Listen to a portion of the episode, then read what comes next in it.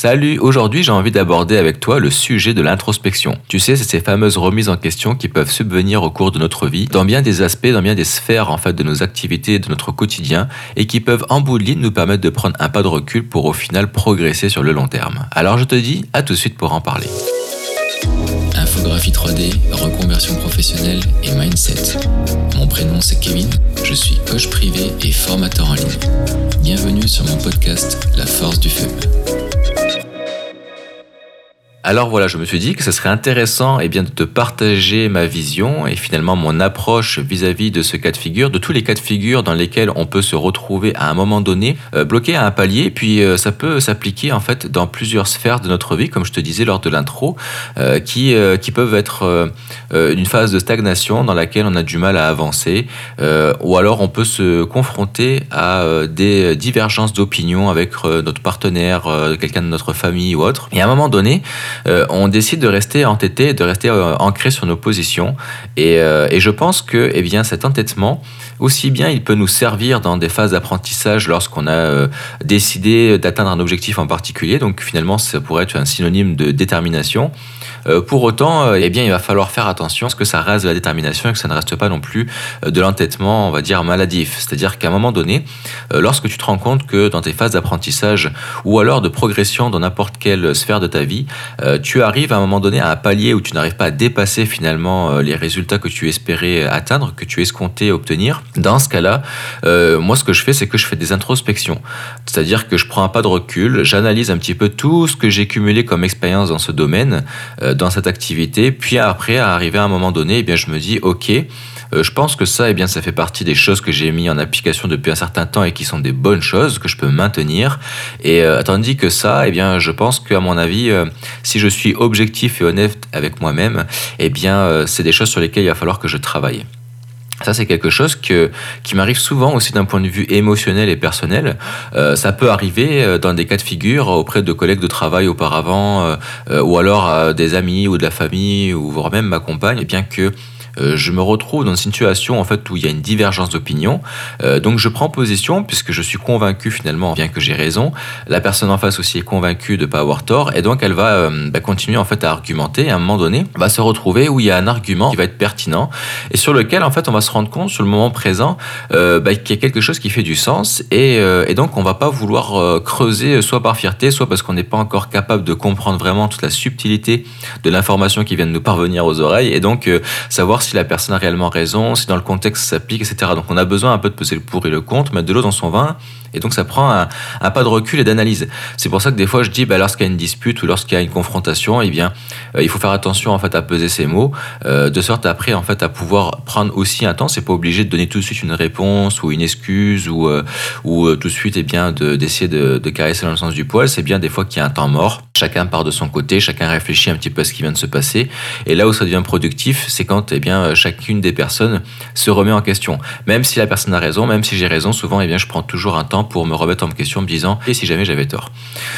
Donc sur le coup, eh bien, ça, ça se peut, c'est même très fréquent que, eh bien, je ne sois pas en mesure de reconnaître forcément un tort puisque je ne l'ai pas encore compris comme tel. Et après, à un moment donné, eh bien, je prends ce fameux pas de recul. Ça peut être en fin de journée, des fois ça peut être dans les minutes qui suivent, des fois ça peut être plusieurs jours plus tard en fonction en fait de la discussion puis du contexte.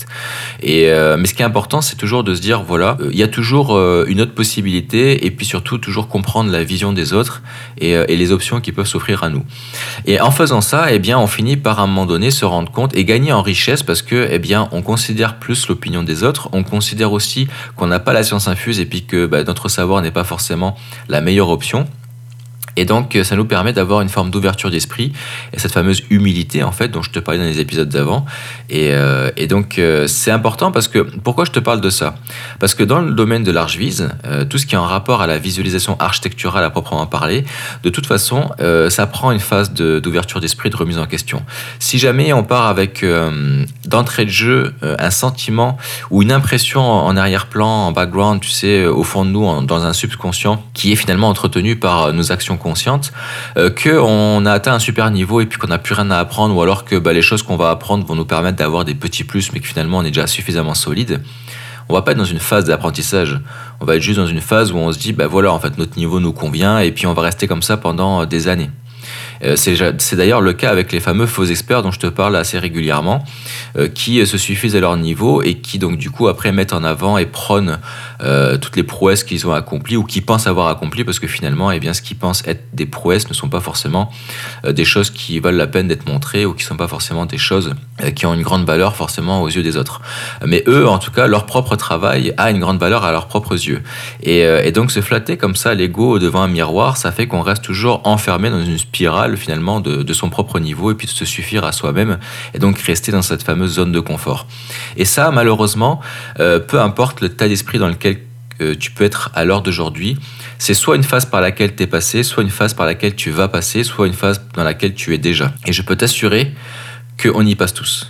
Il n'y a aucune autre possibilité, c'est comme dans une phase où on dit l'élève dépasse le maître, tu sais. Il y a toujours à un moment donné euh, cette phase où, euh, eh bien, euh, on va dire tu as un professeur ou alors un maître, par exemple, c'est dans les arts martiaux, des choses comme ça, qui vont apprendre leur savoir, qui vont apprendre leur expertise, leur spécialisation et, euh, et qui vont transmettre, entre guillemets, le fameux mojo qui fait la particularité finalement du formateur. Euh, donc euh, la personne va se l'accaparer, va le mélanger avec sa propre personnalité, ce qui va donner un autre mojo. Et donc après cette, euh, cette particularité, en fait cette force que j'appelle le mojo, qui fait en fait la, la singularité d'une personne et puis euh, sa force, euh, fait qu'à un moment donné, euh, l'élève euh, va essayer de mettre en application tous les, les conseils pratiques, va essayer de faire des, des, des essais, des erreurs, puis va augmenter, upgrader rapidement parce qu'il y aura quelqu'un pour le guider. Mais tout au long de son accompagnement, eh bien, on se rend compte que il euh, y a des choses qui ne sont pas forcément en adéquation avec notre personnalité. C'est pour ça que, eh bien, à un moment donné, on dit que l'élève dépasse le maître parce que euh, la personne voit des axes d'amélioration que le professeur euh, considère comme des acquis. Et, euh, et donc avec un nouveau regard, avec euh, euh, un nouveau cerveau, comme je disais, deux cerveaux valent mieux qu'un. Et en particulier, eh bien, s'ils sont de sexe opposé, puisque je trouve qu'on est beaucoup plus complémentaires dans tout ce qui est les tâches d'apprentissage et puis professionnelles. Et, euh, et donc euh, tout ça pour dire au final qu'à un moment donné, on arrive sur ce fameux palier où on veut dépasser euh, le maître. Et, euh, et donc quand on arrive à ce stade-là, c'est une bonne, euh, c'est une bonne chose parce que c'est un peu comme un enfant qui commence à rentrer dans cette phase d'adolescence. Il a besoin de s'exprimer, il y a sa personnalité qui commence à progresser, à évoluer, à prendre en position, il commence à, à grandir, à rentrer dans l'âge adulte. Et donc, il y a une force de caractère qui se met en application. Et ben, c'est valable aussi dans toutes les, les phases d'apprentissage. On a cette phase de caractère dans laquelle on veut, eh bien, montrer notre savoir, tester nos connaissances et puis rentrer dans la vie active, partir à l'aventure. Et ça prend, eh bien, de s'envoler, en fait, de, de sauter du nid et puis euh, de prendre son envol. Ça implique forcément de rentrer en confrontation avec, entre guillemets, le gardien, en fait, du nid, avec la personne qui, qui t'accompagne et puis qui te permet d'avoir cette autonomie. Et, euh, et donc, ça, c'est valable aussi, eh bien, dans les phases d'apprentissage pour des formations, pour des choses comme ça. À un moment donné, lorsqu'on a cumulé le savoir de quelque chose qui, euh, qui nous donne ce savoir-là, eh bien, on a envie de le tester, puis on y voit des axes d'amélioration. Et donc, on reprend un petit peu les forces et les particularités de notre apprentissage pour les mixer avec ce que nous, on pense être nos propres forces, nos propres visions, et on les, on les mélange ensemble, puis on essaie un petit peu de supprimer certaines choses qu'on est, qu'on pense comme étant des faiblesses en rapport à notre apprentissage. Et c'est comme ça qu'on s'accapare un peu une, une formation ou un savoir et tout pour après, eh bien, se l'approprier, puis euh, évoluer. Et c'est à ce moment-là où euh, on va faire euh, cette sensation de tout savoir. Euh, tu sais, comme un adolescent, souvent, en fait, on a l'impression qu'ils refont le monde, en fait. Ils connaissent tout avant. Ils sont plus vieux que c'est leurs parents. Et donc, c'est cette sensation d'être plus vieux que ses propres parents et que d'être plus vieux que le monde, en fait, qui fait euh, qu'on croit à un moment donné qu'on a des trois D qui sont supérieurs à, au niveau de la moyenne, et cetera. Parce que soit on poste sur des groupes euh, bah, qui publient pas des trois D d'un niveau égal, ou soit on est sur un groupe où le niveau est inférieur, puis on, on se suffit aux quelques commentaires, aux quelques j'aime, aux quelques réactions qu'on a, et on est content avec ça. Surtout que, eh bien, sur les réseaux sociaux, et eh bien c'est pas parce qu'on a beaucoup de, de réactions que ça veut dire que forcément notre niveau est super bon, et c'est pas parce qu'on n'a pas beaucoup de réactions que ça veut dire que notre niveau est mauvais. Encore une fois, tu sais, l'algorithme des réseaux sociaux est vraiment euh, très particulier. Ça dépend de l'heure, ça dépend de la région, ça dépend du jour, euh, ça dépend de ta récurrence, ça dépend aussi hein, du quota de points, parce que Facebook attribue un quota de points euh, officieusement, en fait, euh, c'est-à-dire en fonction de si tu commandes beaucoup, si jamais tu, tu aimes beaucoup les choses, et cetera. Ce qui fait que, bah, en fonction de quand tu arrives sur un nouveau groupe ou non, eh bien, euh, il te met en avant ou il préfère privilégier d'autres personnes plus actives. Donc tout ça, eh bien, c'est propre à l'algorithme de Facebook, c'est propre à l'algorithme de certains réseaux sociaux. Donc il euh, euh, y a beaucoup de personnes qui se suffisent uniquement en fait aux réactions, aux membres euh, qui interagissent avec nos publications, et cetera. Mais ce n'est pas un indicatif fiable. Il faut juste partager parce qu'on a envie de partager une image pour véhiculer une émotion, pour euh, véhiculer un contexte, pour partager une expérience professionnelle ou autre. Et puis euh, avoir des interactions avec les quelques membres qui peuvent interagir. Et puis c'est, c'est tout en fait, mais pas euh, attendre que c'est une note en fait. Les publications sur les réseaux sociaux, ce n'est pas une note. Ce n'est pas parce qu'on a beaucoup de j'aime que eh bien on a un vingt sur vingt et qu'on n'a pas beaucoup de j'aime et qu'on a un zéro. Ça n'a rien à voir. Et beaucoup de personnes pensent que c'est ça. Au même titre que beaucoup de personnes se disent j'ai beaucoup d'amis sur Facebook, donc j'ai beaucoup d'amis, alors que la plupart des personnes que j'avais dans mes amis au début, je les croise dans la rue, puis euh, c'est même pas s'ils te reconnaissent en fait. Alors que sur les réseaux sociaux, ah super et tout, t'es un mec génial, et cetera. Donc tu vois, c'est, c'est vraiment pour te dire, il faut apprendre vraiment à filtrer tout ça. D'ailleurs, c'est pour ça que dans, sur les réseaux sociaux, j'ai beaucoup filtré en fait. Hein, je suis passé de plus de mille amis à pratiquement cent pour garder uniquement que le noyau. Donc ça, ce filtre, c'est quelque chose d'extrêmement important parce qu'il va nous permettre de progresser continuellement et, euh, et surtout de garder une, une forme d'humilité et de clairvoyance. Et euh, comme je te disais, à un moment donné, on veut dépasser le maître et euh, on est dans cette phase où on publie des choses et on pense que c'est meilleur. Jusqu'à ce qu'on se rende compte, de par notre œil, que non, en fait, c'était pas encore le bon moment pour prendre son envol. Et cette phase de fierté et euh, de vouloir partir à l'aventure et de penser qu'on est autonome parce qu'on a cumulé un peu de savoir, c'est tout à fait normal. Ce n'est pas un reproche et c'est une phase par laquelle on est obligé de passer parce que euh, notre cerveau, en fait, est sous l'émotion et content finalement du niveau qu'il vient d'apprendre. Il est content parce qu'il a réussi à progresser, chose qu'il n'arrivait pas à faire avant. Et, euh, et en plus, il voit qu'il y a des, des retours en fait sur son investissement. Donc ça, c'est génial. Il y a encore beaucoup de choses qui sont perfectibles et en fait, cette personne-là focus uniquement sur les, les progressions qu'il a mis en application, sur les réactions des autres et se dit bah, c'est bon, mon niveau est atteint, je suis content. En arrivant dans cette phase de pensée-là, Euh, eh bien, soit eh bien, tu te suffis à ce niveau-là et puis c'est très bien, ça suffit pour ta clientèle et pour ton objectif, ok.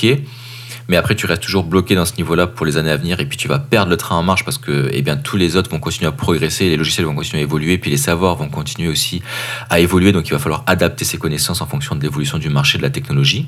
Soit eh bien, tu gardes une forme d'humilité euh, avec une, une envie d'apprendre continuellement et de progresser continuellement parce que tu sais que de toute façon, c'est peut-être un travail d'une vie.